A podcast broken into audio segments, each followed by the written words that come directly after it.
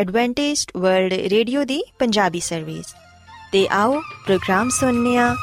ਉਮੀਦ ਦੀ ਕਿਰਨ।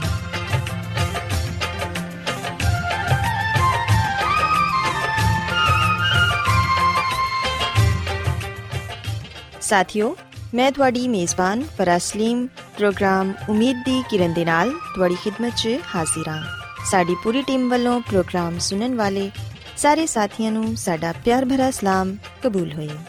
ਸਾਥਿਓ, ਉਮੀਦ ਕਰਨੇ ਆ ਕਿ ਤੁਸੀਂ ਸਾਰੇ ਖੁਦਾ ਤਾਲਾ ਦੇ ਫਜ਼ਲੋ ਕਰਮ ਨਾਲ ਖੈਰੀਅਤ ਨਾਲ ਹੋ ਤੇ ਸਾਡੀ ਇਹ ਦੁਆ ਹੈ ਕਿ ਤੁਸੀਂ ਜਿੱਥੇ ਕਿਤੇ ਵੀ ਰਹੋ ਖੁਦਾਵੰਦ ਖੁਦਾ ਤੁਹਾਡੇ ਨਾਲ ਹੋਣ ਤੇ ਤੁਹਾਡੀ ਹਿਫਾਜ਼ਤ ਤੇ ਰਹਿਨਮਾਈ ਕਰਨ। ਸਾਥਿਓ, ਇਸ ਤੋਂ ਪਹਿਲਾਂ ਕਿ ਅੱਜ ਦੇ ਪ੍ਰੋਗਰਾਮ ਨੂੰ ਸ਼ੁਰੂ ਕੀਤਾ ਜਾਏ, ਆਓ ਪਹਿਲਾਂ ਪ੍ਰੋਗਰਾਮ ਦੀ ਤਫਸੀਲ ਸੁਣ ਲਵੋ। ਤੇ ਪ੍ਰੋਗਰਾਮ ਦੀ ਤਫਸੀਲ ਕੁਝ ਇਸ ਤਰ੍ਹਾਂ ਹੈ ਕਿ ਪ੍ਰੋਗਰਾਮ ਦਾ ਆਗਾਜ਼ ਇੱਕ ਖੂਬਸੂਰਤ ਗੀਤ ਨਾਲ ਕੀਤਾ ਜਾਏਗਾ ਤੇ ਗੀਤ ਦੇ ਬਾਅਦ ਖਾਨਦਾਨੀ ਜ਼ਿੰਦਗੀ ਦਾ ਪ੍ਰੋਗਰਾਮ ਪੇਸ਼ ਕੀਤਾ ਜਾਏਗਾ ਇਸ ਤੋਂ ਬਾਅਦ ਖੁਦਾਵੰਦ ਦੇ ਜ਼ਿੰਦਗੀ ਬਖਸ਼ ਕਲਾਮ ਚੋਂ ਪੈਗਾਮ ਪੇਸ਼ ਕੀਤਾ ਜਾਏਗਾ ਜਿਹੜਾ ਕਿ ਸਾਡੇ ਕਦਮਾਂ ਦੇ ਲਈ ਚਿਰਾਗ ਤੇ ਸਾਡੀ ਰਾਹ ਦੇ ਲਈ ਰੋਸ਼ਨੀ ਹੈ ਸੋ ਆਓ ਸਾਥੀਓ ਪ੍ਰੋਗਰਾਮ ਦਾ ਆਗਾਜ਼ ਇਸ ਰੂਹਾਨੀ ਗੀਤ ਨਾਲ ਕਰਨੇ ਆ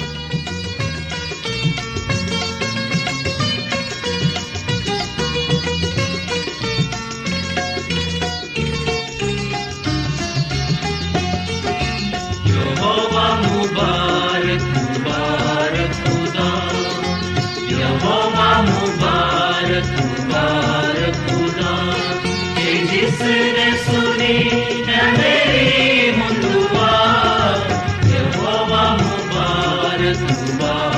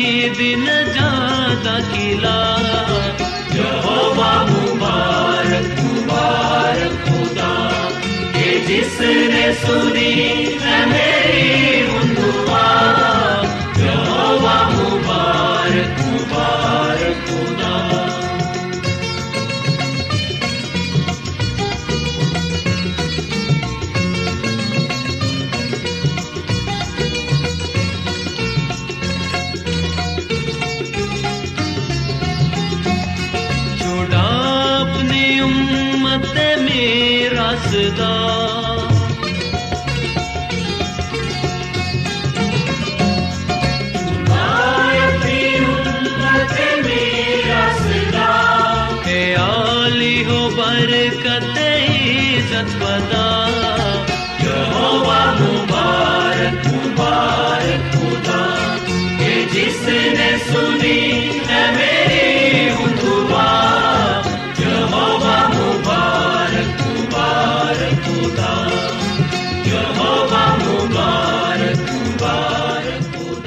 ਸਾਥਿਓ ਖੁਦਾਵੰਦ ਦੀ ਤਾਰੀਫ ਤੇ ਲਈ ਹੁਨੇ ਤੁਹਾਡੀ ਖਿਦਮਤ 'ਚ ਜਿਹੜਾ ਖੂਬਸੂਰਤ ਗੀਤ ਪੇਸ਼ ਕੀਤਾ ਗਿਆ ਯਕੀਨਨ ਇਹ ਗੀਤ ਤੁਹਾਨੂੰ ਪਸੰਦ ਆਇਆ ਹੋਵੇਗਾ ਹੁਣ ਵੇਲਾ ਹੈ ਕਿ ਖਾਨਦਾਨੀ ਤਰਜ਼ੇ ਜ਼ਿੰਦਗੀ ਦਾ ਪ੍ਰੋਗਰਾਮ ਫੈਮਿਲੀ ਲਾਈਫਸਟਾਈਲ ਤੁਹਾਡੀ ਖਿਦਮਤ 'ਚ ਪੇਸ਼ ਕੀਤਾ ਜਾਏ ਸੋ ਸਾਥਿਓ ਅੱਜ ਦੇ ਪ੍ਰੋਗਰਾਮ 'ਚ ਮੈਂ ਤੁਹਾਨੂੰ ਇਹ ਦੱਸਾਂਗੀ ਕਿ ਅੱਛੀ ਸ਼ਾਦੀशुदा ਜ਼ਿੰਦਗੀ ਗੁਜ਼ਾਰਨ ਦੇ ਲਈ ਸਾਨੂੰ ਕਿਹੜੀਆਂ ਗੱਲਾਂ ਤੇ ਅਮਲ ਕਰਨ ਦੀ ਜ਼ਰੂਰਤ ਹੈ ਸਾਥੀਓ ਅਸੀਂ ਵਹਿਨੀਆਂ ਕਿ ਸ਼ਾਦੀ ਜੈਸੇ ਕਰੀਬੀ ਰਿਸ਼ਤੇ ਨੂੰ ਵੀ ਉਹੀ ਚੈਲੰਜਸ ਦਾ ਸਾਹਮਣਾ ਕਰਨਾ ਪੈਂਦਾ ਹੈ ਜਿਹੜੀਆਂ ਦੂਸਰੀਆਂ तमाम ਚੀਜ਼ਾਂ ਨੂੰ ਫਿਤਰਤ ਦੀ ਤਰਫੋਂ ਲਾਹਕ ਹੁੰਦੀਆਂ ਨੇ ਉਹ ਚੈਲੰਜ ਇਹ ਵੇ ਕਿ ਵਧੋ ਫਲੋ ਜਾਂ ਮਿਟ ਜਾਓ ਸਾਥੀਓ ਅਸੀਂ ਵਹਿਨੀਆਂ ਕਿ ਖੁਸ਼ਕਿਸਮਤੀ ਨਾਲ ਅਜ਼ਦਵਾਜੀ ਜ਼ਿੰਦਗੀ ਦੀ ਨਸ਼ੋਨੁਮਾ ਨੂੰ ਜਾਰੀ ਰੱਖਣਾ ਮੁਸ਼ਕਿਲ ਨਹੀਂ ਇਹ ਕੋਈ ਐਸਾ ਕਾਰਨਾਮਾ ਨਹੀਂ ਜਿਹਨੂੰ ਕਿ ਕੁਝ ਲੋਕ ਹੀ ਕਰ ਸਕਦੇ ਨੇ ਬਲਕਿ ਹਰ ਉਹ ਸ਼ਖਸ ਜਿਹੜਾ ਕਿ ਹਿੰਮਤ ਰੱਖਦਾ ਹੈ ਉਹ ਇਸ ਕਾਰਨਾਮੇ ਨੂੰ ਅੰਜਾਮ ਦੇ ਸਕਦਾ ਹੈ ਜ਼ਰੂਰਤ ਬਸ ਇਸ ਗੱਲ ਦੀ ਹੈ ਕਿ ਅਸੀਂ ਇਸ ਖੇਲ ਦੇ ਚੰਦ ਬੁਨਿਆਦੀ ਅਸੂਲ ਜ਼ਿਹਨ 'ਚ ਰੱਖੀਏ ਤੇ ਉਹਨਾਂ ਤੇ ਅਮਲ ਕਰੀਏ। ਸਾਥੀਓ, ਜਿਸ ਤਰ੍ਹਾਂ ਮਾਲੀ ਆਪਣੇ ਬਾਗ ਦੀ ਰਖਵਾਲੀ ਕਰਦਾ ਹੈ ਪੌਦਿਆਂ ਨੂੰ ਪਾਣੀ ਪਹੁੰਚਾਉਂਦਾ ਹੈ ਉਹਨਾਂ ਨੂੰ ਖਾਦ ਡਾਲਦਾ ਹੈ ਤੇ ਕਾਂਟ ਛਾਂਟ 'ਚ ਮਸਰੂਫ ਰਹਿੰਦਾ ਹੈ ਇਸੇ ਤਰ੍ਹਾਂ ਮੀਆਂ ਬੀਵੀ ਨੂੰ ਵੀ ਐਸਾ ਜਜ਼ਬਾਤੀ ਜ਼ਿਹਨ ਬਣਾਉਂਦੇ ਰਹਿਣਾ ਚਾਹੀਦਾ ਹੈ ਜਿੰਦੇ 'ਚ ਸ਼ਾਦੀ ਦੇ ਦਰਖਤ ਦੀਆਂ ਜੜਾਂ ਹੁੰਦੀਆਂ ਨੇ। ਮੀਆਂ ਬੀਵੀ ਆਪਣੇ ਮਾਹੌਲ ਨੂੰ ਮੁਹੱਬਤ ਤੇ ਨਸ਼ੁਨਮਾ ਦੇ ਲਈ ਸਾਜ਼ਗਾਰ ਰੱਖਣ ਤੇ ਤਵੱਜਾ ਦੇਣ ਯਾਦ ਰੱਖੋ ਕਿ ਇਹ ਇੱਕ ਐਸਾ ਰਿਸ਼ਤਾ ਹੈ ਜਿਹਨੂੰ ਕਿ ਮੁਸਲਸਲ ਦੇਖਭਾਲ ਦੀ ਜ਼ਰੂਰਤ ਹੁੰਦੀ ਹੈ ਵਰਨਾ ਇਹ ਰਿਸ਼ਤਾ ਆਇਸਤਾ ਆਇਸਤਾ ਖਤਮ ਹੋ ਜਾਂਦਾ ਹੈ ਮੀਆਂ ਬੀਵੀ ਇੱਕ ਦੂਸਰੇ ਦੀ ਜਜ਼ਬਾਤੀ ਮਦਦ ਕਰਕੇ ਅਜ਼ਦਵਾਜੀ ਨਸ਼ੁਨਮਾ ਨੂੰ ਜਾਰੀ ਰੱਖ ਸਕਦੇ ਨੇ ਇੰਦੀਆਂ ਕਈ ਸੂਰਤਾਂ ਹੋ ਸਕਦੀਆਂ ਨੇ ਮਸਲਨ ਕਿਸੇ ਵਕਤ ਜੀਵਨ ਸਾਥੀ ਨੂੰ ਹਮਦਰਦੀ ਦੇ ਸਿਰਫ ਦੋ ਬੋਲ ਹੀ ਦਰਕਾਰ ਹੁੰਦੇ ਨੇ ਤੇ ਕਦੀ ਉਹਦੀ ਤਮੰਨਾ ਬਸ ਇਹੋ ਹੀ ਹੁੰਦੀ ਹੈ ਕਿ ਉਹਦੀਆਂ ਗੱਲਾਂ ਤਵੱਜਾ ਨਾਲ ਸੁਣੀਆਂ ਜਾਣ। ਸਾਥੀਓ, ਤੁਸੀਂ ਆਪਣੇ ਜੀਵਨ ਸਾਥੀ ਦੀਆਂ ਇਨ੍ਹਾਂ ਛੋਟੀਆਂ-ਮੋਟੀਆਂ ਜ਼ਰੂਰਤਾਂ ਨੂੰ ਪੂਰਾ ਕਰਕੇ ਆਪਣੇ ਰਿਸ਼ਤੇ ਨੂੰ ਮਜ਼ਬੂਤ ਬਣਾ ਸਕਦੇ ਹੋ। ਇੱਕ ਹੋਰ ਤਰੀਕੇਕਾਰ ਐਵੇਂ ਕਿ ਮੀਆਂ ਬੀਵੀ ਨੂੰ ਇੱਕ ਦੂਸਰੇ ਦੀਆਂ ਜਿਹੜੀਆਂ ਖਸੂਸੀਅਤ ਤੇ ਆਦਤਾਂ ਅੱਛੀਆਂ ਲੱਗਦੀਆਂ ਨੇ, ਉਹਨਾਂ ਦਾ ਉਹ ਆਪਸ 'ਚ ਜ਼ਿਕਰ ਵੀ ਕਰ ਸਕਦੇ ਨੇ। ਇਸ ਤਰ੍ਹਾਂ ਉਹ ਦੋਨੋਂ ਆਪਣੀਆਂ ਐਸੀਆਂ ਆਦਤਾਂ ਨੂੰ ਖਤਮ ਕਰਨ ਦੀ ਕੋਸ਼ਿਸ਼ ਕਰਨਗੇ ਜਿਹੜੀਆਂ ਕਿ ਉਹਨਾਂ ਦੇ ਜੀਵਨ ਸਾਥੀ ਨੂੰ ਪਸੰਦ ਨਹੀਂ। ਇਸ ਤੋਂ ਇਲਾਵਾ, ਰੋਜ਼ਮਰਾ ਦੀ ਜ਼ਿੰਦਗੀ ਦੇ ਬੋਝ ਨੂੰ ਆਪਣੀ ਸ਼ਾਦੀ ਤੇ ਅਸਰਅੰਦਾਜ਼ ਹੋਣ ਤੋਂ ਰੋਕੋ, ਕਿਉਂਕਿ ਅਗਰ ਤੁਸੀਂ ਇਸ ਬੋਝ ਨੂੰ ਨਾ ਰੋਕਿਆ, ਤੇ ਫਿਰ ਤੁਸੀਂ ਬਹੁਤ ਜਲਦ ਆਪਣੇ ਰਿਸ਼ਤੇ 'ਚ ਥਕਨ ਮਹਿਸੂਸ ਕਰੋਗੇ। ਫਿਰ ਅਜ਼ਦਵਾਜੀ ਜ਼ਿੰਦਗੀ 'ਚ ਕੋਈ ਜਿੱਦਤ, ਕੋਈ ਦਿਲਕਸ਼ੀ ਬਾਕੀ ਨਾ ਰਹੇਗੀ ਉਹ ਘਰੇਲੂ ਜ਼ਿੰਮੇਵਾਰੀਆਂ ਤੇ ਪਰੇਸ਼ਾਨੀਆਂ ਦਾ ਨਾ ਖਤਮ ਹੋਣ ਵਾਲਾ ਸਿਲਸਿਲਾ ਬਣ ਕੇ ਰਹਿ ਜਾਏਗੀ। ਤੇ ਸਾਥੀਓ, ਇਹਦੇ ਤੋਂ ਬਚਣ ਦੇ ਲਈ ਮਿਲ ਕੇ ਹੱਸਣ ਖੇਲਣ ਦੇ ਮੌਕੇ ਤਲਾਸ਼ ਕਰੋ। ਅਜ਼ਦਵਾਜੀ ਜ਼ਿੰਦਗੀ ਨੂੰ ਵਕਤ ਦਿਵੋ। ਇੱਕ ਦੂਸਰੇ ਨਾਲ ਮੁਹੱਬਤ ਦਾ ਇਜ਼ਹਾਰ ਕਰੋ ਤੇ ਘਰ 'ਚ ਮਿਲ ਜੁਲ ਕੇ ਰਹੋ ਤਾਂ ਕਿ ਤੁਸੀਂ ਆਪਣੇ ਇਸ ਰਿਸ਼ਤੇ ਨੂੰ ਮਜ਼ਬੂਤ ਬਣਾ ਸਕੋ। ਸਾਥੀਓ, ਅਸੀਂ ਵਹਿਨੀਆਂ ਕਿ ਅਜ਼ਦਵਾਜੀ ਜ਼ਿੰਦਗੀ ਨੂੰ ਖੂਬਸੂਰਤ ਤੇ ਖੁਸ਼ਗਵਾਰ ਰੱਖਣ ਦੇ ਕੁਝ ਅਸੂਲ ਵੀ ਨੇ। ਇਹਨਾਂ 'ਚੋਂ ਇੱਕ ਅਸੂਲ ਇਹ ਵੇ ਕਿ ਆਪਣੇ ਇਸ ਰਿਸ਼ਤੇ ਦੀ ਨਸ਼ੋਨੁਮਾ ਨੂੰ ਜਾਰੀ ਰੱਖੋ ਤੇ ਇਹਦੇ ਲਈ ਸਾਜ਼ਗਾਰ ਮਾਹੌਲ ਫਰਾਹਮ ਕਰੋ। ਆਪਣੇ ਸਾਥੀ ਨੂੰ ਅੱਛੀ ਤਰ੍ਹਾਂ ਸਮਝੋ ਤੇ ਜਿਹੜੀਆਂ ਖੂਬੀਆਂ ਤੇ ਖਾਮੀਆਂ ਉਹਦੇ 'ਚ ਹੈ ਨੇ, ਉਹਨਾਂ ਨੂੰ ਵੀ ਕਬੂਲ ਕਰੋ। ਇੱਕ ਲਿਹਾਜ਼ ਨਾਲ ਇਹ ਵੀ ਅੱਛੇ ਮਾਲੀ ਵਾਲਾ ਹੀ ਕੰਮ ਹੈ ਉਹ ਆਪਣੇ ਪੌਦਿਆਂ ਨੂੰ ਅਨਫਰਾਦੀ ਤਵੱਜਾ ਦਿੰਦਾ ਹੈ ਉਹਨੂੰ ਪਤਾ ਹੁੰਦਾ ਹੈ ਕਿ ਕਿਸ ਪੌਦੇ ਨੂੰ ਜ਼ਿਆਦਾ ਪਾਣੀ ਦਰਕਾਰ ਹੈ ਤੇ ਕਿਨੂੰ ਸਾਇਆ ਚਾਹੀਦਾ ਹੈ ਤੇ ਕਿਨੂੰ ਧੁੱਪ ਦੀ ਜ਼ਰੂਰਤ ਹੈ ਸਾਥੀਓ, ਤੁਸੀਂ ਮੰਨੋ ਜਾਂ ਨਾ ਮੰਨੋ, ਹਕੀਕਤ ਇਹ ਹੋਈ ਹੈ ਕਿ ਸਾਡੇ ਚੋਂ ਬਹੁਤ ਘੱਟ ਲੋਕ ਆਪਣੇ ਸਾਥੀ ਨੂੰ ਇੰਨੀ ਅੱਛੀ ਤਰ੍ਹਾਂ ਜਾਣਦੇ ਨੇ ਜਿੰਨੀ ਅੱਛੀ ਤਰ੍ਹਾਂ ਇੱਕ ਮਾਲੀ ਆਪਣੇ ਪੌਦਿਆਂ ਨੂੰ ਜਾਣਦਾ ਹੈ ਅੱਛੇ ਮਾਲੀ ਦੀ ਮਿਸਾਲ ਤੇ ਇੱਕ ਵਾਰੀ ਫੇਰ ਤਵੱਜਾ ਦਿਵੋ। ਤੇ ਅੱਛਾ ਮਾਲੀ ਉਹੀ ਹੁੰਦਾ ਹੈ ਜਿਹੜਾ ਬਦਲਦੇ ਹੋਏ ਮੌਸਮਾਂ ਤੋਂ ਫਾਇਦਾ ਉਠਾਉਂਦਾ ਹੈ ਉਹ ਜਾਣਦਾ ਹੈ ਕਿ ਕਿਹੜਾ ਮੌਸਮ ਬੀਜ ਬੋਂਦਾ ਹੁੰਦਾ ਹੈ ਕਿਹੜਾ ਫਲ ਦਿੰਦਾ ਤੇ ਕਿਹੜਾ ਕਾਂਟ ਛਾਂਟ ਕਰਨ ਦਾ ਉਹ ਬਦਲਦੇ ਹੋਏ ਮੌਸਮਾਂ ਦੇ ਮੁਤਾਬਿਕ ਕੰਮ ਕਰਦਾ ਹੈ ਇਸੇ ਤਰ੍ਹਾਂ ਸ਼ਾਦੀशुदा ਲੋਕ ਇਸੇ ਨਕਸ਼ੇ ਕਦਮ ਤੇ ਚੱਲ ਸਕਦੇ ਨੇ। ਉਹਨਾਂ ਨੂੰ ਇਹ ਜਾਣਨਾ ਚਾਹੀਦਾ ਹੈ ਕਿ ਸਾਡੀ ਇਸ ਦੁਨੀਆ 'ਚ ਕਿਹੜੀ ਚੀਜ਼ ਨੂੰ ਜ਼ਿਆਦਾ ਜ਼ਰੂਰਤ ਹੈ ਸਾਥੀਓ, ਅਸੀਂ ਵਹਿਨੀਆਂ ਕਿ ਕੋਈ ਅੱਛਾ ਮਾਲੀ ਆਪਣੇ ਬਾਗ 'ਚ ਖਰਾਬੀ ਦੀ ਇਬਤਦਾਈ ਅਲਾਮਤਾਂ ਨੂੰ ਨਜ਼ਰਅੰਦਾਜ਼ ਨਹੀਂ ਕਰਦਾ। ਉਹ ਖਰਾਬੀ ਨੂੰ ਵੇਖਦਿਆਂ ਹੀ ਚੁਕੰਨਾ ਹੋ ਜਾਂਦਾ ਹੈ ਤੇ ਉਹਨੂੰ ਦੂਰ ਕਰਨ ਦੇ ਲਈ ਕੋਸ਼ਿਸ਼ ਸ਼ੁਰੂ ਕਰ ਦਿੰਦਾ ਹੈ ਲੇਕਿਨ ਸਾਡੇ ਚੋਂ ਅਕਸਰ ਜੋੜੇ ਇਸ ਕਦਰ ਮੁਹਤਾਤ ਨਹੀਂ ਹੁੰਦੇ। ਉਹ ਛੋਟੇ-ਮੋਟੇ ਮਸਾਇਲ ਤੋਂ ਬੇਨਿਆਜ਼ੀ ਵਰਤਦੇ ਨੇ ਤੇ ਇਹਨਾਂ ਨੂੰ ਨਜ਼ਰਅੰਦਾਜ਼ ਕਰ ਦਿੰਦੇ ਨੇ, ਜਦਕਿ ਇਹ ਉਹਨਾਂ ਦੀ ਗਲਤੀ ਹੈ ਕਈ ਛੋਟੇ ਮਸਲੇ ਵਕਤ ਗੁਜ਼ਰਨ ਦੇ ਨਾਲ-ਨਾਲ ਵੱਡੇ ਹੋ ਜਾਂਦੇ ਨੇ। ਲਿਹਾਜ਼ਾ ਇhtiyat ਲਾਜ਼ਮੀ ਹੈ ਤਾਲੁਕ 'ਚ ਪੈਦਾ ਹੋਣ ਵਾਲੀਆਂ ਛੋਟੀਆਂ-ਮੋਟੀਆਂ ਰੁਕਾਵਟਾਂ ਨਾਲ ਨਿਪਟਣ ਦਾ ਤਰੀਕੇਕਾਰ ਇਹ ਵੇ ਕਿ ਤੁਸੀਂ ਸੋਚ ਸਮਝ ਕੇ ਹਰ ਕੰਮ ਕਰੋ। ਆਪਣੇ ਰਿਸ਼ਤੇ 'ਚ ਜ਼ਿੱਦ ਨੂੰ ਕਦੀ ਨਾ ਆੜੇ ਆਣ ਦਿਵੋ। ਇੱਕ ਦੂਸਰੇ ਦੀ ਗੱਲ ਮੰਨੋ ਤੇ ਮਿਲ ਬੈਠ ਕੇ ਜਿਹੜਾ ਵੀ ਮਸਲਾ ਹੈ ਉਹਨੂੰ ਹੱਲ ਕਰੋ। ਤੇ ਯਕੀਨਨ ਜਦੋਂ ਤੁਸੀਂ ਇਹਨਾਂ ਛੋਟੀਆਂ-ਮੋਟੀਆਂ ਤਲਖੀਆਂ ਨੂੰ ਉਸ ਵੇਲੇ ਹੀ ਖਤਮ ਕਰ ਲਵੋਗੇ। ਜਦੋਂ ਇਹ ਸ਼ੁਰੂ ਹੋ ਰਹੀਆਂ ਨੇ, ਤੇ ਫਿਰ ਆਉਣ ਵਾਲੇ ਦਿਨਾਂ 'ਚ ਇਹ ਪਰੇਸ਼ਾਨੀ ਦਾ ਬਾਇਸ ਨਹੀਂ ਬਣਨਗੀਆਂ। ਇਸ ਤੋਂ ਇਲਾਵਾ ਸਾਥੀਓ, ਹਮੇਸ਼ਾ ਆਪਣੇ ਜੀਵਨ ਸਾਥੀ ਨਾਲ ਖੁੱਲ ਕੇ ਗੱਲ ਕਰੋ। ਕੋਈ ਵੀ ਗੱਲ ਉਹਦੇ ਤੋਂ ਨਾ ਛੁਪਾਓ। ਜਦੋਂ ਕੋਈ ਮਸਲਾ ਛੁਪਾਉਣ ਦੀ ਬਜਾਏ ਸਾਫ਼-ਸਾਫ਼ ਗੱਲ ਕਰਕੇ ਖਤਮ ਕਰ ਲਿਆ ਜਾਂਦਾ ਹੈ ਤੇ ਉਦੋਂ ਵਕਤੀ ਤਲਖੀ ਤੇ ਪੈਦਾ ਹੋ ਸਕਦੀ ਹੈ ਲੇਕਿਨ ਰਿਸ਼ਤੇ 'ਚ ਦੂਰੀਆਂ ਨਹੀਂ ਆਂਦੀਆਂ ਯਾਦ ਰੱਖੋ ਕਿ ਦਾਨਿਸ਼ਮੰਦੀ ਇਸੇ ਚਾਹੀਏ ਕਿ ਅਜ਼ਦਵਾਜੀ ਜ਼ਿੰਦਗੀ 'ਚ ਪੈਦਾ ਹੋਣ ਵਾਲੇ ਛੋਟੇ-ਮੋਟੇ ਮਸਲਿਆਂ ਨੂੰ ਨਜ਼ਰਅੰਦਾਜ਼ ਕਰ ਦਿੱਤਾ ਜਾਏ ਤੇ ਇਹਨਾਂ ਨੂੰ ਹੱਲ ਕੀਤਾ ਜਾਏ ਤਾਂ ਕਿ ਕੋਈ ਸੰਗੀਨ ਸੂਰਤ ਇਖਤਿਆਰ ਨਾ ਹੋਏ। ਸਾਥੀਓ, ਖੁਦਾਵੰਦ ਦੀ ਖਾਦਮਾ ਮਿਸਿਸ ਐਲਨ ਜੀ ਵਾਈਟ ਆਪਣੀ ਕਿਤਾਬ ਸ਼ਿਫਾ ਦੇ ਚਸ਼ਮੇ 'ਚ ਸਾਨੂੰ ਦੱਸਦੀ ਏ ਕਿ ਖਾ ਮੁਸ਼ਕਲਾਂ ਤੇ ਪਸ ਹਿੰਮਤਾਂ ਦਾ ਸਾਹਮਣਾ ਹੋਏ, ਫਿਰ ਵੀ ਨਾ ਖਾਵਨ ਨੂੰ ਤੇ ਨਾ ਹੀ ਬੀਵੀ ਨੂੰ ਆਪਣੇ ਦਿਲ 'ਚ ਇਹ ਖਿਆਲ ਕਰਨਾ ਚਾਹੀਦਾ ਹੈ ਕਿ ਸਾਡਾ ਇਤਿਹਾਦ ਇੱਕ ਗਲਤੀ ਏ ਬਲਕਿ ਖੁਦਾਵੰਦ ਦੀ ਖਾਦਮਾ ਸਾਨੂੰ ਦੱਸਦੀ ਏ ਕਿ ਚਾਹੇ ਕੁਝ ਵੀ ਹੋ ਜਾਏ ਇੱਕ ਦੂਸਰੇ ਦਾ ਹਮੇਸ਼ਾ ਸਾਥ ਦਿਵੋ ਹਮੇਸ਼ਾ ਮਸਬਤ ਸੋਚ ਰੱਖੋ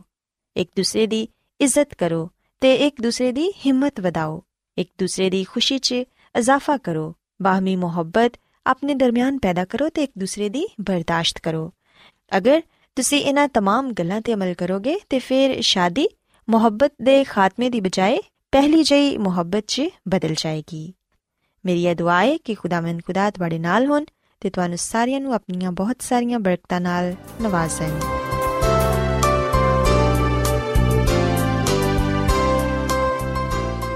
ਰੋਜ਼ਾਨਾ ਐਡਵੈਂਟਿਸਟ ਵਰਲਡ ਰੇਡੀਓ 24 ਘੰਟੇ ਦਾ ਪ੍ਰੋਗਰਾਮ ਜਨੂਬੀ ਏਸ਼ੀਆ ਦੇ ਲਈ ਪੰਜਾਬੀ ਉਰਦੂ ਅੰਗਰੇਜ਼ੀ ਸਿੰਧੀ ਤੇ ਦੂਜੀਆਂ ਬਹੁਤ ਸਾਰੀਆਂ ਜ਼ੁਬਾਨਾਂ ਵਿੱਚ ਨਸ਼ਰ ਕਰਦਾ ਹੈ ਸਿਹਤ ਮਤਵਾਜ਼ਨ ਖੁਰਾਕ تعلیم ਖਾਨਦਾਨੀ ਜ਼ਿੰਦਗੀ ਤੇ ਬਾਈਬਲ ਮੁਕੱਦਸ ਨੂੰ ਸਮਝਣ ਦੇ ਲਈ ਐਡਵੈਂਟਿਸਟ ਵਰਲਡ ਰੇਡੀਓ ਜ਼ਰੂਰ ਸੁਨੋ ਸਾਡੀ ਪੰਜਾਬੀ ਸਰਵਿਸ ਦਾ ਪਤਾ ਲਿਖ ਲਵੋ incharge program Umeed di Kiran post box number 32 Lahore Pakistan Adventist World Radio ਵੱਲੋਂ ਪ੍ਰੋਗਰਾਮ ਉਮੀਦ ਦੀ ਕਿਰਨ ਨਿਸ਼ਰ ਕੀਤਾ ਜਾ ਰਿਹਾ ਹੈ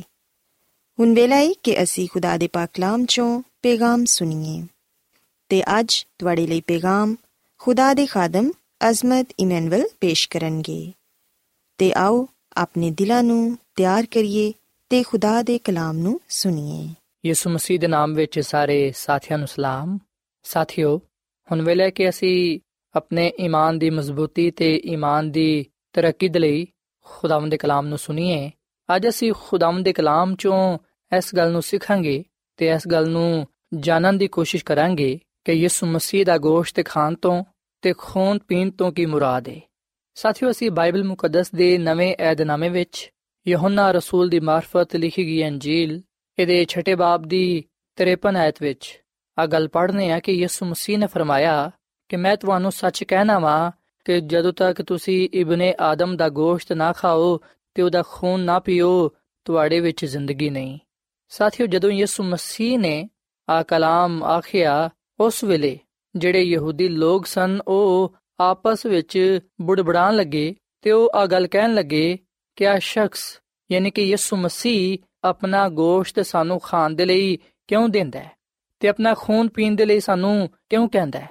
ਸਾਥੀਓ, ਯਕੀਨਨ ਇਸ ਗੱਲ ਨੂੰ ਜਾਣਨਾ ਬੜਾ ਹੀ ਜ਼ਰੂਰੀ ਹੈ ਕਿ ਯਿਸੂ ਮਸੀਹ ਨੇ ਆ ਕਿਉਂ ਫਰਮਾਇਆ ਕਿ ਜਦੋਂ ਤੱਕ ਤੁਸੀਂ ਇਬਨੇ ਆਦਮ ਦਾ ਗੋਸ਼ਤ ਨਾ ਖਾਓ ਤੇ ਉਹਦਾ ਖੂਨ ਨਾ ਪੀਓ, ਤੁਹਾਡੇ ਵਿੱਚ ਜ਼ਿੰਦਗੀ ਨਹੀਂ। ਸਾਥੀਓ, ਯਾਦ ਰੱਖੋ ਕਿ ਇਸ ਕਲਾਮ ਵਿੱਚ ਸਾਡੇ ਲਈ ਬੜਾ ਗਹਿਰਾ ਪੈਗਾਮ ਪਾਇਆ ਜਾਂਦਾ ਹੈ। ਇਨਸਾਨੀ ਅਕਲ ਇਸ ਕਲਾਮ ਨੂੰ ਸਮਝ ਨਹੀਂ ਸਕਦੀ। ਆ ਕਲਾਮ ਇਨਸਾਨੀ ਸਮਝ ਤੋਂ ਬਾਲਾਤਰ ਹੈ ਜਦੋਂ ਤੱਕ ਅਸੀਂ ਰੂਹਾਨੀ ਨਹੀਂ ਬਣਾਂਗੇ, ਜਦੋਂ ਤੱਕ ਅਸੀਂ ਰੂਹਾਨੀ ਤੌਰ ਨਾਲ ਇਸ ਗੱਲ ਨੂੰ ਨਾ ਲਵਾਂਗੇ, ਉਦੋਂ ਤੱਕ ਅਸੀਂ ਇਹਨਾਂ ਗੱਲਾਂ ਨੂੰ ਸਮਝ ਨਹੀਂ ਪਾਵਾਂਗੇ।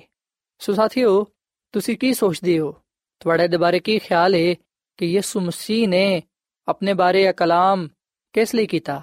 ਉਹਨੇ ਕਿਉਂ ਆ ਗੱਲ ਕਹੀ ਕਿ ਜਦੋਂ ਤੱਕ ਤੁਸੀਂ ਮੇਰਾ ਗੋਸ਼ਤ ਨਾ ਖਾਓਗੇ, ਮੇਰਾ ਖੂਨ ਨਾ ਪੀਓਗੇ, ਤੁਹਾਡੇ ਵਿੱਚ ਜ਼ਿੰਦਗੀ ਨਹੀਂ? ਸਾਥੀਓ ਆ ਗੱਲ ਯਾਦ ਰੱਖੋ ਕਿ ਖੁਦਾਵੰਦ ਯਿਸੂ ਮਸੀਹ ਨੇ ਆ ਕਲਾਮ ਉਸ ਵੇਲੇ ਕੀਤਾ ਜਦੋਂ ਯਹੂਦੀ ਯਰੂਸ਼ਲਮ ਵਿੱਚ ਮਿਸਰ ਤੋਂ ਬਨੇ ਇਸਰਾਇਲ ਦੀ ਆਜ਼ਾਦੀ ਦੀ ਯਾਦ ਵਿੱਚ ਇਹਦੇ ਫਸਾ ਮਨਾਉਣ ਦੇ ਲਈ ਆਏ ਸਨ। ਯਹੂਦੀ ਹਰ ਸਾਲ ਯਰੂਸ਼ਲਮ ਵਿੱਚ ਆਂਦੇ ਤੇ ਇਸ ਮੌਕੇ ਤੇ ਉਹ ਇਹਦੇ ਫਸਾ ਮਨਾਉਂਦੇ। ਇਹਦੇ ਫਸਾ ਐਸੀ ਯਾਦ ਵਿੱਚ ਮਨਾਈ ਜਾਂਦੀ ਸੀ ਕਿ ਕਿਸ ਤਰ੍ਹਾਂ ਖੁਦਾ ਨੇ ਆਪਣੇ ਲੋਕਾਂ ਨੂੰ ਮਿਸਰ ਦੀ ਗੁਲਾਮੀ ਚੋਂ ਆਜ਼ਾਦ ਕਰਵਾਇਆ। ਔਰ ਫਿਰ ਇਹਦੇ ਫਸਾ ਇਸ ਗੱਲ ਦੀ ਵੀ ਯਾਦ ਸੀ ਕਿ ਕਿਸ ਤਰ੍ਹਾਂ ਖੁਦਾ ਦੇ ਫਰਿਸ਼ਤੇ ਨੇ ਬਨੀ ਇਸਰਾਇਲ ਨੂੰ ਉਹਦੇ ਪਲੋਠਿਆਂ ਨੂੰ ਮਹਿਫੂਜ਼ ਰੱਖਿਆ ਤੇ ਮਿਸਰੀਆਂ ਦੇ ਪਲੋਠਿਆਂ ਨੂੰ ਮਾਰ ਦਿੱਤਾ। ਸਾਥੀਓ, ਇਸ ਈਦ ਦੇ ਮੌਕੇ ਤੇ ਖੁਦਾਮ ਦੀ ਸੁਮਸੀ ਚਾਹੁੰਦਾ ਸੀ ਕਿ ਫਸਾਦ ਦੇ ਬਰੇ ਦੀ ਬਜਾਏ ਲੋਕ ਖੁਦਾ ਦੇ ਹਕੀਕੀ ਬਰੇ ਨੂੰ ਪਹਿਚਾਨਣ, ਜਿਹੜਾ ਦੁਨੀਆ ਦੇ ਗੁਨਾਹਾਂ ਨੂੰ ਉਠਾ ਲੈ ਜਾਂਦਾ ਹੈ। ਸੋ ਜਦੋਂ ਯਿਸੂ ਮਸੀਹ ਨੇ ਆ ਕਲਾਮ ਕੀਤਾ ਕਿ ਅਗਰ ਤੁਸੀਂ ਮੇਰਾ ਗੋਸ਼ਤ ਖਾਓਗੇ, ਮੇਰਾ ਖੂਨ ਪੀਓਗੇ ਤੇ ਜ਼ਿੰਦਗੀ ਪਾਓਗੇ, ਉਸ ਵੇਲੇ ਇੱਕ ਸ਼ਰਾ ਦੇ ਆਲਮ ਨੇ ਗੁੱਸੇ ਵਿੱਚ ਆ ਕੇ ਆ ਗੱਲ ਕਹੀ ਕਿ ਆ ਸ਼ਖਸ ਆਪਣਾ ਗੋਸ਼ਤ ਸਾਨੂੰ ਖਾਣ ਦੇ ਲਈ ਕਿਵੇਂ ਦੇ ਸਕਦਾ ਹੈ? ਸਾਥੀਓ, ਅਸੀਂ ਵਿਖਨੇ ਕਿ ਯਿਸੂ ਮਸੀਹ ਨੇ ਉਹਦੇ ਇਸ ਸਵਾਲ ਦੇ ਜਵਾਬ ਵਿੱਚ ਆ ਗੱਲ ਕਹੀ। ਅਗਰ ਅਸੀਂ ਯਹੋਨਾ ਦੀ ਅੰਜੀਲ ਦੇ 6 ਬਾਬ ਦੀ 53 ਤੋਂ ਲੈ ਕੇ 56 ਤੱਕ ਪੜ੍ਹੀਏ ਤੇ ਇੱਥੇ ਲਿਖਿਆ ਕਿ ਯਿਸੂ ਮਸੀਹ ਨੇ ਉਹਨੂੰ ਆਖਿਆ ਕਿ ਮੈਂ ਤੈਨੂੰ ਸੱਚ ਕਹਿਣਾ ਵਾਂ ਕਿ ਜਦੋਂ ਤੱਕ ਤੁਸੀਂ ਇਬਨੇ ਆਦਮ ਦਾ ਗੋਸ਼ਤ ਨਾ ਖਾਓ ਤੇ ਉਹਦਾ ਖੂਨ ਨਾ ਪੀਓ, ਤੁਹਾਡੇ ਵਿੱਚ ਜ਼ਿੰਦਗੀ ਨਹੀਂ। ਜਿਹੜਾ ਮੇਰਾ ਗੋਸ਼ਤ ਖਾਂਦਾ ਤੇ ਮੇਰਾ ਖੂਨ ਪੀਂਦਾ ਹੈ ਹਮੇਸ਼ਾ ਦੀ ਜ਼ਿੰਦਗੀ ਉਹਦੀ ਹੈ ਤੇ ਮੈਂ ਉਹਨੂੰ ਆਖਰੀ ਦਿਨ ਫਿਰ ਜ਼ਿੰਦਾ ਕਰਾਂਗਾ, ਕਿਉਂਕਿ ਮੇਰਾ ਗੋਸ਼ਤ ਹਕੀਕਤ ਵਿੱਚ ਖਾਂਦੀ ਸ਼ੈ ਤੇ ਮੇਰਾ ਖੂਨ ਹਕੀਕਤ ਵਿੱਚ ਪੀਣ ਦੀ ਸ਼ੈ ਵੇ। ਜਿਹੜਾ ਮੇਰਾ ਗੋਸ਼ਤ ਖਾਂਦਾ ਤੇ ਮੇਰਾ ਖੂਨ ਪੀਂਦਾ ਹੈ ਉਹ ਮੇਰੇ ਵਿੱਚ ਕਾਇਮ ਰਹਿੰਦਾ ਹੈ ਤੇ ਮੈਂ ਉਹਦੇ ਵਿੱਚ ਕਾਇਮ ਰਹਿਣਾ ਵਾ। ਤੇ ਸਾਥੀਓ, ਖੁਦਾ ਦੀ ਖਾਦਮਾ ਮਿਸਿਸ ਐਲਨ ਜੀ ਵਾਈਟ ਰੂਲ ਕੁਦਸ ਦੀ ਹਦਾਇਤ ਦੇ ਨਾਲ ਆ ਗੱਲ ਲਿਖਦੀ ਏ, ਆਪਣੀ ਕਿਤਾਬ ਜ਼ਮਾਨੋ ਕੀ ਉਮੰਗ ਦੇ ਸਫਾ ਨੰਬਰ 476 ਵਿੱਚ ਖੁਦਾ ਦੀ ਖਾਦਮਾ ਮਿਸਿਸ ਐਲਨ ਜੀ ਵਾਈਟ ਫਰਮਾਂਦੀ ਹੈ ਕਿ ਮਸੀਹ ਦੇ ਗੋਸ਼ਤ ਨੂੰ ਖਾਣ ਤੇ ਉਹਦੇ ਖੂਨ ਨੂੰ ਪੀਣ ਤੋਂ ਮੁਰਾਦ ਹੈ ਕਿ ਉਹਨੂੰ ਆਪਣਾ ਸ਼ਖਸੀ ਨਜਾਤ ਦੇਹਿੰਦਾ ਕਬੂਲ ਕੀਤਾ ਜਾਏ ਉਹਦੇ ਤੇ ਈਮਾਨ ਰੱਖਿਆ ਜਾਏ ਕਿ ਉਹੀ ਸਾਡੇ ਗੁਨਾਹਾਂ ਨੂੰ ਮਾਫ ਕਰਦਾ ਹੈ ਜਦੋਂ ਅਸੀਂ ਯਿਸੂ ਮਸੀਹ ਨੂੰ ਆਪਣਾ ਸ਼ਖਸੀ ਨਜਾਤ ਦੇਹਿੰਦਾ تسلیم ਕਰਨੇ ਆ ਤੇ ਉਹਦੇ ਤੇ ਈਮਾਨ ਰੱਖਨੇ ਆ ਕਿ ਉਹਨੇ ਸਾਡੇ ਗੁਨਾਹਾਂ ਨੂੰ ਮਾਫ ਕਰ ਦਿੱਤਾ ਹੈ ਉਸ ਵੇਲੇ ਅਸੀਂ ਉਹਦੇ ਵਿੱਚ ਕਾਮਿਲ ਹੋ ਜਾਣੇ ਆ ਅਸੀਂ ਉਹਦੀ ਮੁਹੱਬਤ ਨੂੰ ਵਿਖਨੇ ਆ ਉਹਦੇ ਵਿੱਚ ਕਾਇਮ ਰਹਨੇ ਆ ਉਹਦੇ ਖੂਨ ਨੂੰ ਪੀਣ ਨਾਲ ਤੇ ਉਹਦੇ ਗੋਸ਼ਤ ਨੂੰ ਖਾਣ ਦੇ ਨਾਲ ਅਸੀਂ ਉਹਦੀ ਫਿਤਰਤ ਦਾ ਹਿੱਸਾ ਬਣ ਜਾਣੇ ਆ ਸੋ ਸਾਥੀਓ ਗੱਲ ਸੱਚ ਹੈ ਕਿ ਯਿਸੂ ਮਸੀਹ ਦੇ ਗੋਸ਼ਤ ਨੂੰ ਖਾਣ ਤੇ ਉਹਦੇ ਖੂਨ ਨੂੰ ਪੀਣ ਤੋਂ ਮੁਰਾਦ ਹੈ ਕਿ ਉਹਨੂੰ ਅਸੀਂ ਆਪਣਾ ਸ਼ਖਸੀ ਨਜਾਤ ਦੇਹਿੰਦਾ ਕਬੂਲ ਕਰੀਏ, ਉਹਦੇ ਤੇ ਅਸੀਂ ਈਮਾਨ ਲਿਆਈਏ। ਸਾਥੀਓ, ਆਹੀ ਗੱਲ ਖੁਦਾਮ ਦੀ ਯਿਸੂ ਮਸੀਹ ਯਹੂਦੀ ਲੋਕਾਂ ਨੂੰ ਸਿਖਾਣਾ ਚਾਹੁੰਦਾ ਸੀ। ਯਿਸੂ ਮਸੀਹ ਚਾਹੁੰਦਾ ਸੀ ਕਿ ਲੋਕ ਇਸ ਗੱਲ ਨੂੰ ਜਾਣਨ, ਇਸ ਗੱਲ ਨੂੰ ਸਮਝਣ ਕਿ ਰੂਹਾਨੀ ਤੌਰ ਨਾਲ ਇਸ ਗੱਲ ਤੋਂ ਕੀ ਮੁਰਾਦ ਹੈ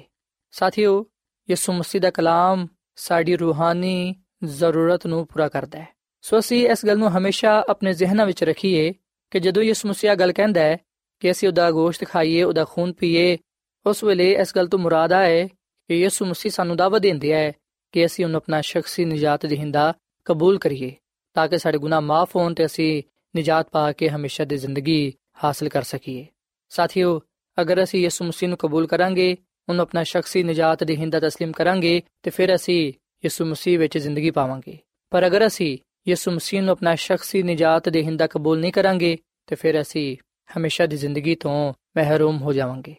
ਸਾਥੀਓ ਯਹੂਦੀ ਲੋਕਾਂ ਨੇ ਜਦੋਂ ਯਿਸੂ ਮਸੀਹ ਦੇ ਇਸ ਕਲਾਮ ਨੂੰ ਸੁਨਿਆ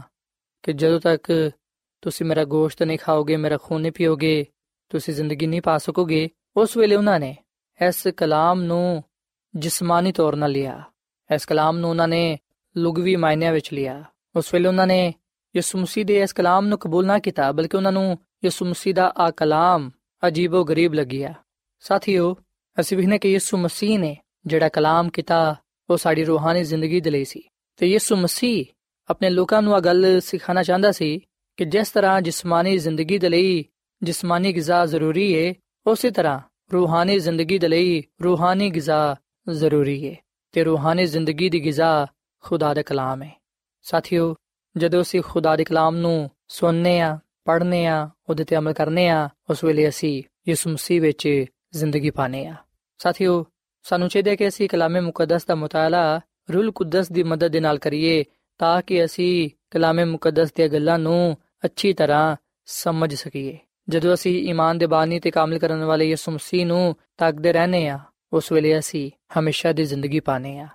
ਸਾਥੀਓ, ਅਸੀਂ ਬਾਈਬਲ ਮੁਕੱਦਸ ਵਿੱਚ ਇਸ ਗੱਲ ਨੂੰ ਵੀ ਪੜ੍ਹਨੇ ਆ ਕਿ ਜਦੋਂ ਯਿਸੂ ਮਸੀਹ ਨੇ ਆ ਕਲਾਮ ਕੀਤਾ,